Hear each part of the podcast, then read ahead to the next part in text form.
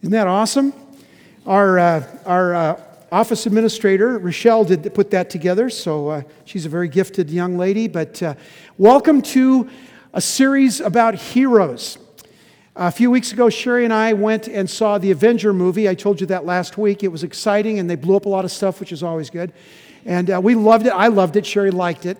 And, uh, but I bribed her with popcorn. And, uh, and we uh, went and saw that. And when we saw it, when it was over, we thought to ourselves, that was really good, but you know what? Avengers aren't really real.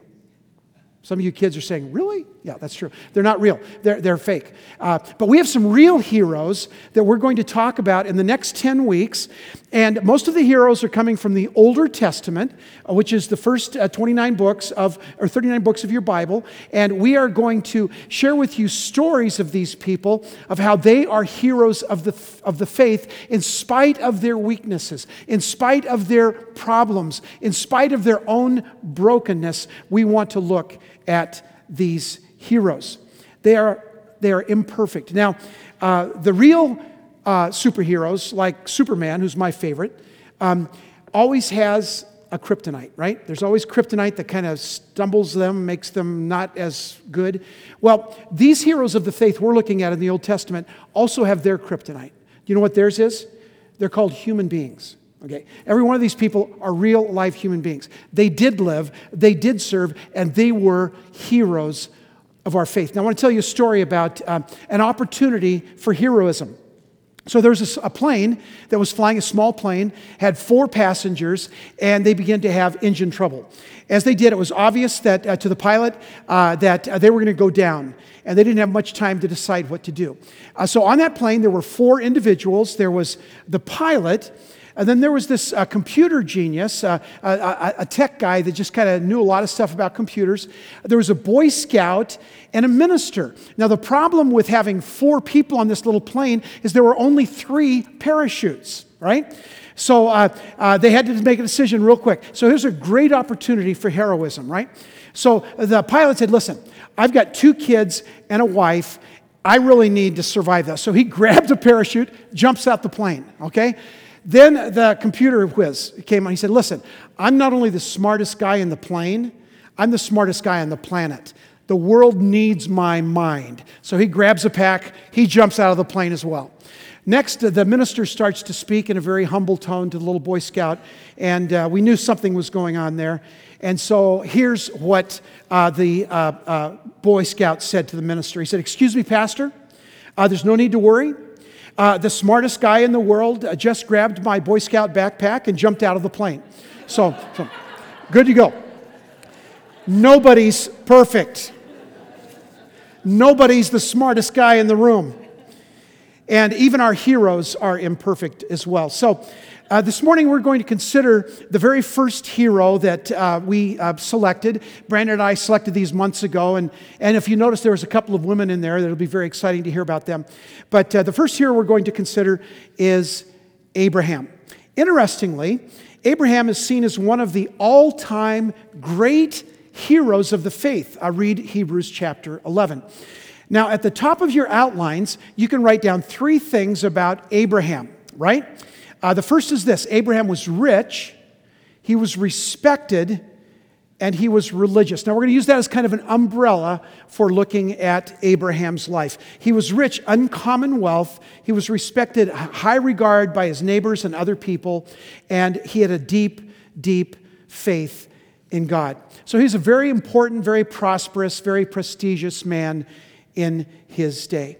So let's take a look, a little glimpse. Now, I'm going to be um, spending time. It was really funny. In the first service, uh, when I came to one of the texts, instead of turning to Genesis 16, I turned to Exodus 16, and I started reading that, and I go, this isn't right, you know. And, and then I just kind of totally lost it. So hopefully we'll do better this service. And uh, we're going to be sticking only in Genesis. Don't go to Exodus, even if I do. And we're going to look at several passages from Exodus 12, Exodus uh, 16, and then Exodus 22. Uh, I just said it again, didn't I? Okay, you know, okay, I got, I got some new teeth coming in the mail. So uh, here, here we go. We're going to spend all of our time in Genesis. So if you have your Bibles, turn to Genesis 12. And what I want to tell you, what I always say every Sunday is what? Read, Read your Bibles. this story of Abraham is incredible. Now, he's not only a hero of our faith, he's an absolute idiot. Okay? So some of you are going to relate to him because you want to be a hero and you have to go through this idiot phase first. So we're going to look at Abraham, and it started out as this great man of faith, this great sense of God's purpose for my life, and it's wonderful. And, and I hope that some of you feel that today. So let's look at Genesis chapter 12, verses 1 through 4. This is the word of God for the people of God. The Lord had said to Abram, Leave your native country, your relatives, and your father's family and go to the land that I will show you. I will make you into a great nation. I will bless you and make you famous, and you will be a blessing to others. I will bless those who bless you and curse those who treat you with contempt. All the families on earth will be blessed through you. So Abram departed as the Lord had instructed, and Lot went with him. Abraham was, Abram was 75 years old when he left Haran. Now, first of all, let me say this. Um, I'm going to be talking a lot about Abram and Abraham, so I'm just going to say Abraham. That's the name you're more familiar with. Abram's name was changed to Abraham in chapter 17.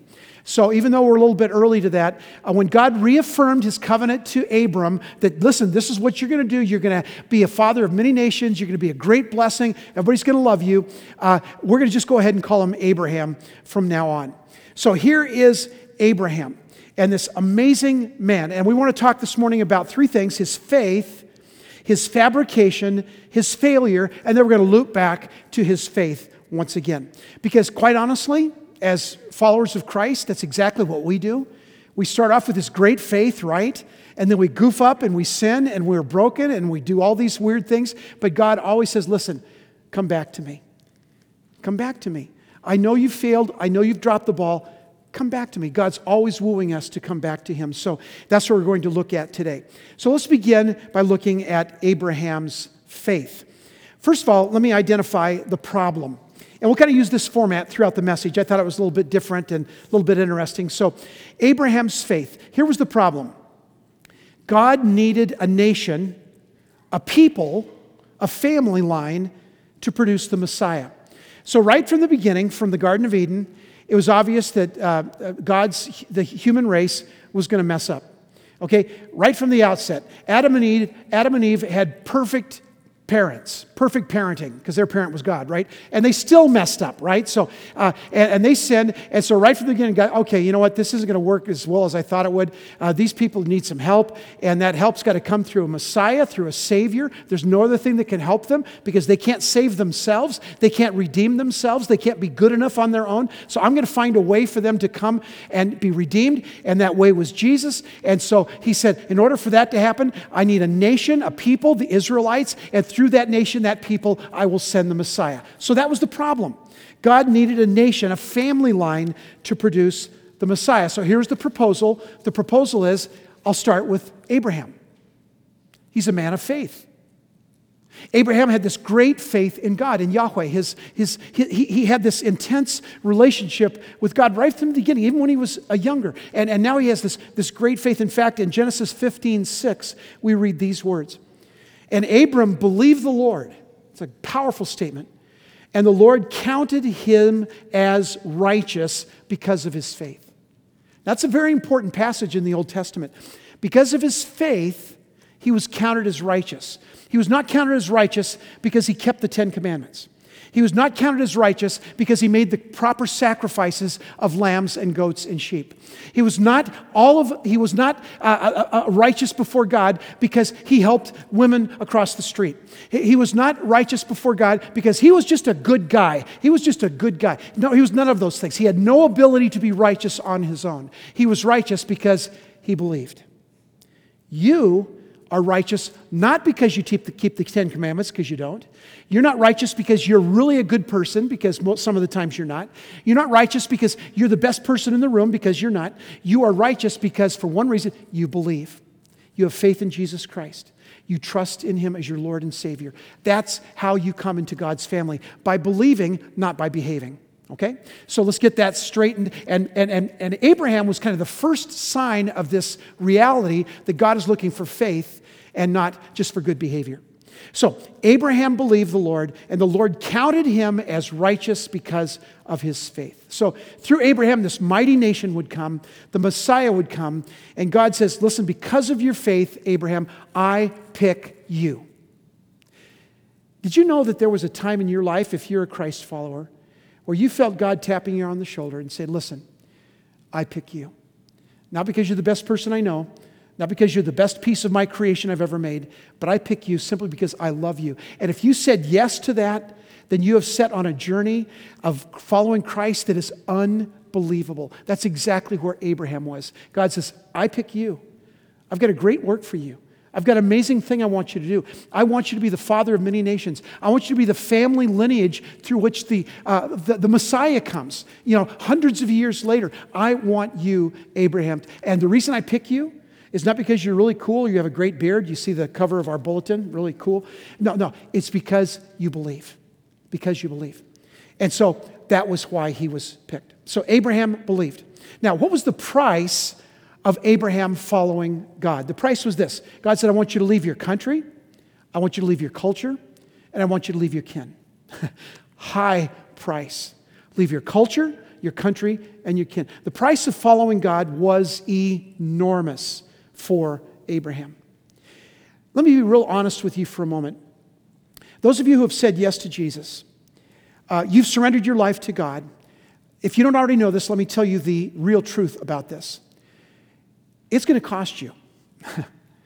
and it's going to leave a mark in a good way, but it's going to leave a mark. When you follow Christ, you are going the opposite of our culture. And so you're going to run into some bumps and bruises. It's not going to be easy. The television preachers that tell you if you follow Christ, you'll be health, healthy and wealthy, they're lying. Oh, you might have some experiences in those realms, and God bless you, and that's a wonderful thing. But there's no promise that you're going to be wealthy and healthy. There is a promise that you're going to come and die to your sins. There is a promise that if you follow Christ, it's not going to be easy. There is a promise that, listen, if you say yes to me, I want you on my team, I want you as a soldier, and it's going to hurt you. God says, listen, this is not easy when you follow me. I remember when um, Sherry and I uh, first felt called to the ministry, it was 1974 and uh, we were we packed up our 1972 Volvo. We filled a 4x8 U-Haul trailer with all of our worldly possessions, and I mean all of them, uh, including a king-size bed that was like that for the rest of its life. And uh, and we moved to Chicago, Illinois. You know, Abraham went to Canaan. We went to Chicago. I think we had the worst deal. No, I, I don't that. Uh, but you know what? We left our family. Um, I left my, really basically my education. I had a degree in mechanical design engineering that uh, I loved my schooling and my job that I had, but I left all of that behind to go and pursue this. You know, and not all of you are going called to the ministry like that, but all of you are called to leaving something behind. Maybe it's your ego, maybe it's your plans, maybe even it's your family, but God says, listen, it's going to cost you. Jesus said, come and die. Die to sin, die to self. Now, imagine what Abraham was thinking. This is great when I think about this. So, Abraham's packing his camel.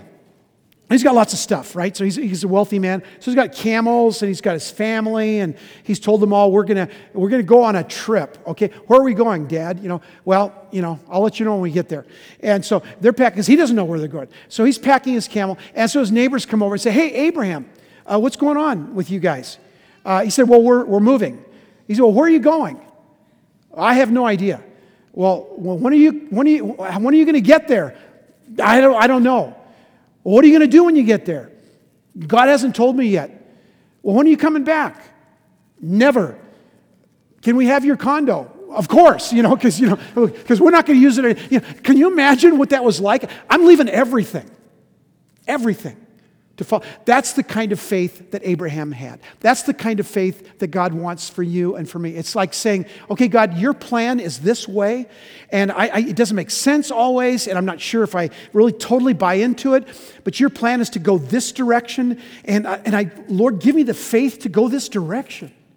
Give me the faith to go this way when I want to go that way, or I want to go. Help me to know that this is the way I should be going.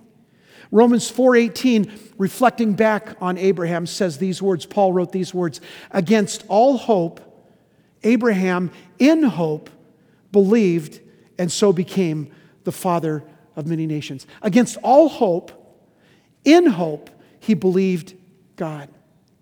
And with that kind of faith came the promise that God gave to me. So here's the promise that God gave.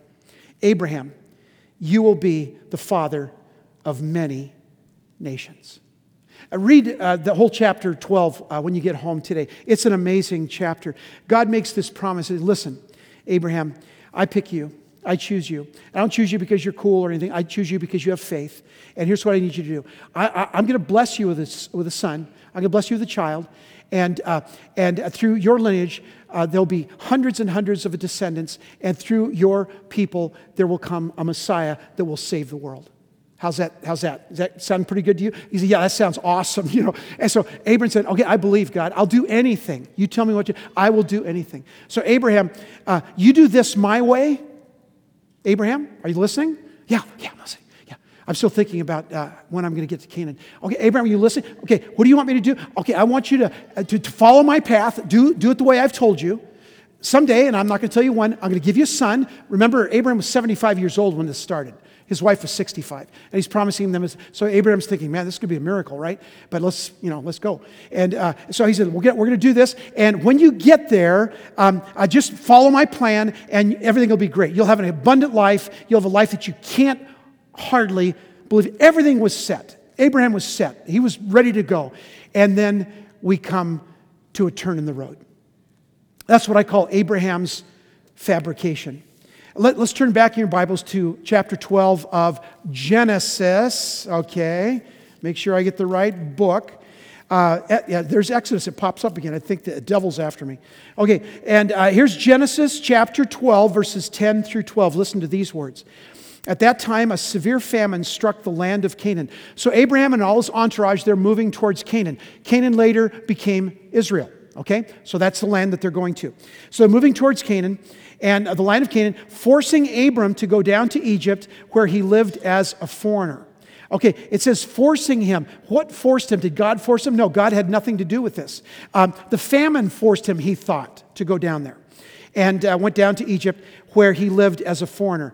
As he was approaching the border of Egypt, Abram said to his wife, Sarai, look, you're a very beautiful woman. By the way, guys, if your uh, gals, if your husband says that, hold on. I'm not sure it's not, not always a good thing, right? Uh, uh, you're a beautiful woman. Uh, uh, when the Egyptians see you, they will say, This is um, his wife. Let's kill him. Then we can have her. So we're going to talk about that in a minute. But that's what we find in this passage. So here's Abraham's fabrication. First of all, let's acknowledge that he didn't follow God's plan. God's plan, listen, head to Canaan, and I'll tell you what to do once you get there. Abraham had a different idea.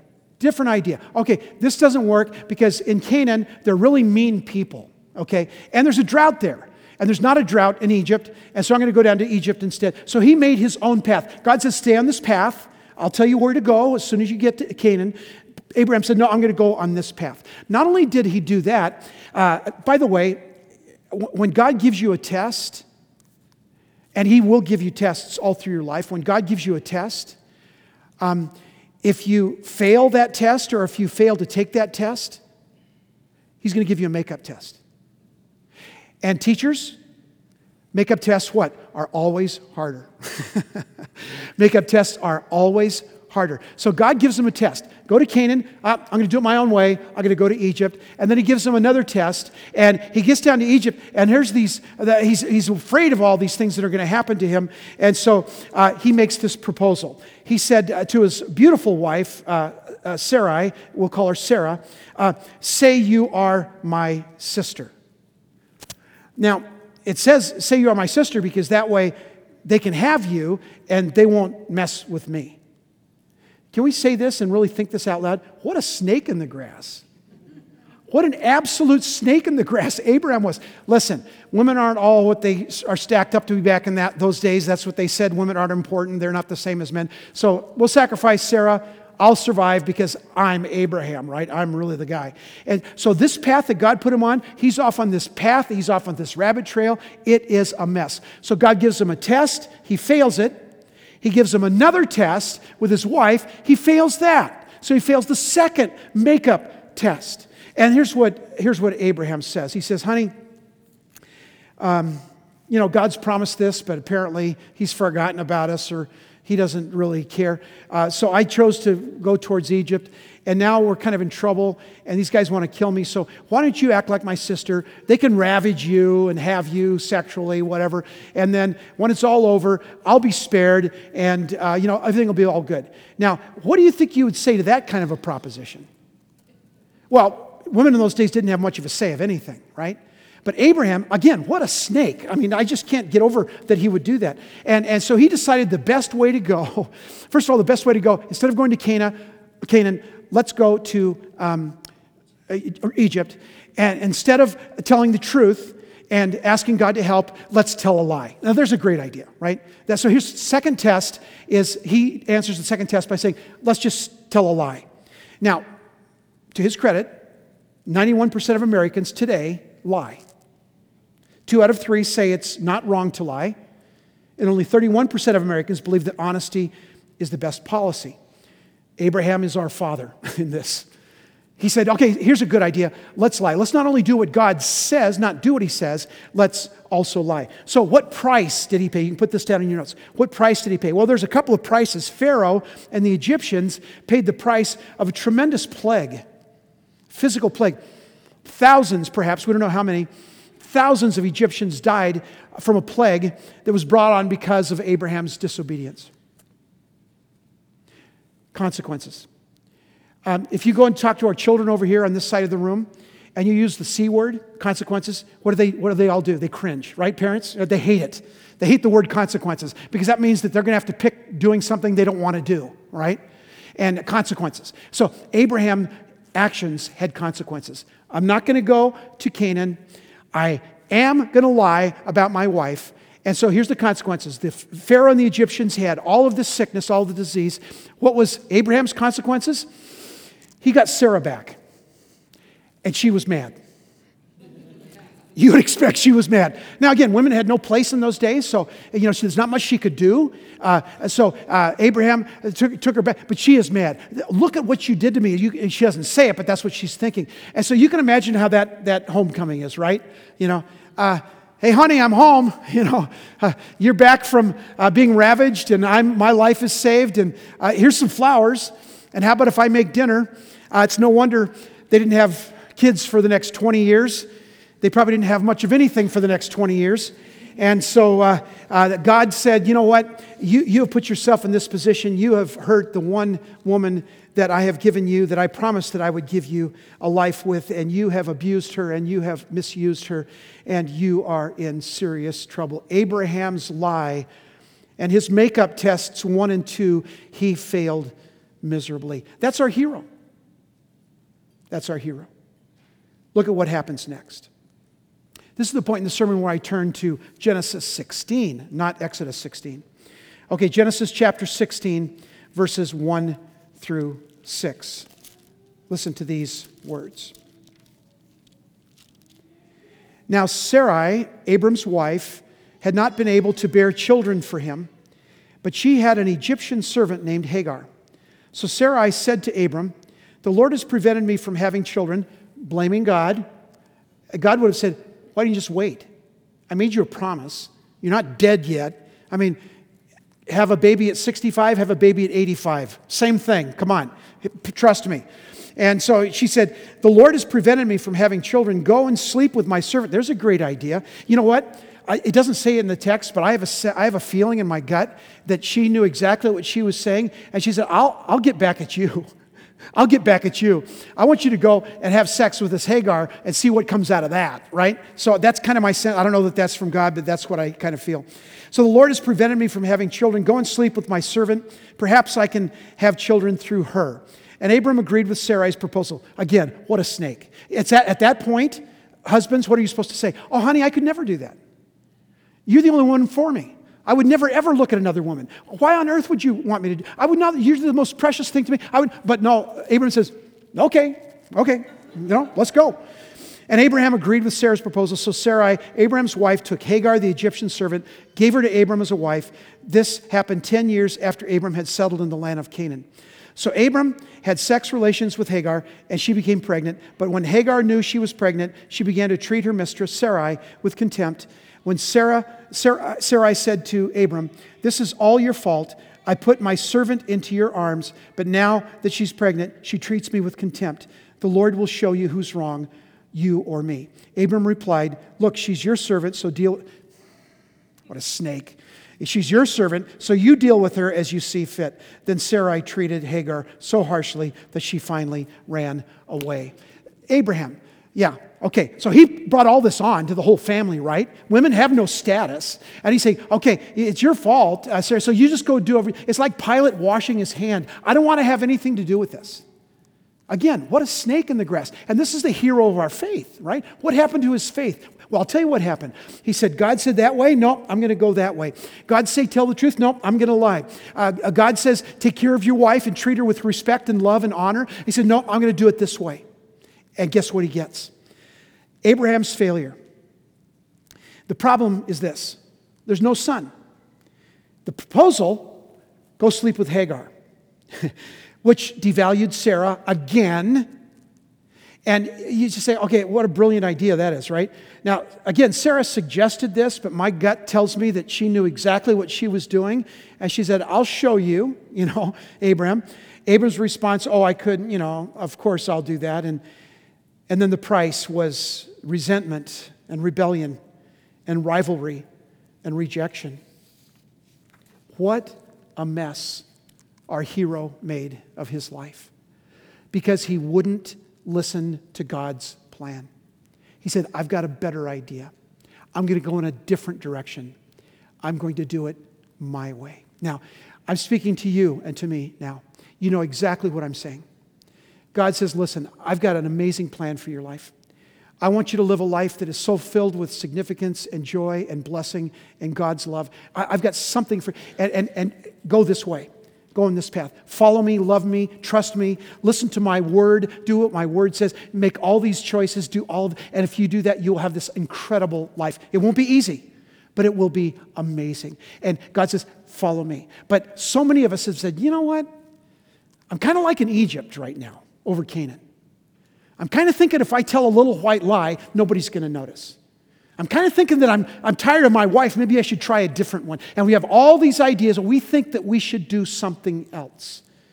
The bottom line is God says, listen, when you choose to follow me, choose to follow me. When when you choose to get married, you choose to stay married. You choose to be faithful to your wife. When you make a choice, choose. Hagar became pregnant she flaunted it before Sarai. Sarah hated her. And then she cast Hagar and her 13 year old son, we haven't talked about him yet, out into the wilderness. And that 13 year old son was named Ishmael. Ishmael became the father of all of the Arab nations that are still broil, boiling and roiling in hatred for the Israelites. And all of this started because Abraham said, I've got a better idea. Everything changed in the world because Abraham said, I've got a good idea. I'm not going to Canaan, I'm going to Egypt. I'm not going to love my wife, I'm going to sacrifice her. I'm not going to tell the truth, somebody I'll get in trouble. I'm going to do it my way. And we find all of this because there were consequences to the choices we make. Make sure when you choose, you choose wisely. So, this boy Ishmael, by the way, his name means a wild donkey. we have some of those over in the children's department. And this enmity between the Arab nations and Israel, and all those countries that support Israel, right? We know that. That enmity between these are because of that initial decision that says, you know what, I'm going to do it my way. Then there was a final exam, and because of time, I'm not going to read the text. You can read that at home. But uh, the final exam was so Abraham finally settles down. He finally receives God's love and provision and forgiveness, and he has a son. And that son's name is Isaac. And he's a beautiful boy. And God's, and, and, can you imagine how Abraham having this child when he's 99 and uh, uh, uh, Sarah is uh, uh probably, what, seven, oh, 10 years younger, 69 or, or uh, 89, whatever. And so they have this child and he's beautiful. And they said, God, you promised that we would be parents and that we would have a grand nation and everything would be amazing. It's coming true. in spite of my sin, in spite of my choosing to do it my way, God, you forgave me and you graced me and you gave me a second chance. Thank you. How can I thank you enough? And God says, wait a second, there's still one more exam, the final exam. Okay, and Abraham says, listen, God, I failed you so many times before. I promise you, I'm going to pass this one. Whatever it is you ask, I don't know what you're going to ask. You know, if you want me to do turn left, I'll go left. If you want me to turn right, I'll go. Whatever you want, God, because I love you, you've redeemed me, you have forgiven me, you have given me life, you have delivered me. God, I will do anything for you. And God says, okay, are, are do you really mean that? Absolutely, I mean that with all my heart. Okay, here's what I want you to do take your 12 year old son, Isaac, take him out in the wilderness thrust a knife in his heart and use him as a sacrifice. Abraham says, What? That doesn't seem very godlike. That doesn't seem very nice. Why would I do that? He didn't even ask that question. Do you know what the Bible says? Abraham took his son and went into the wilderness. There's no other commentary around that.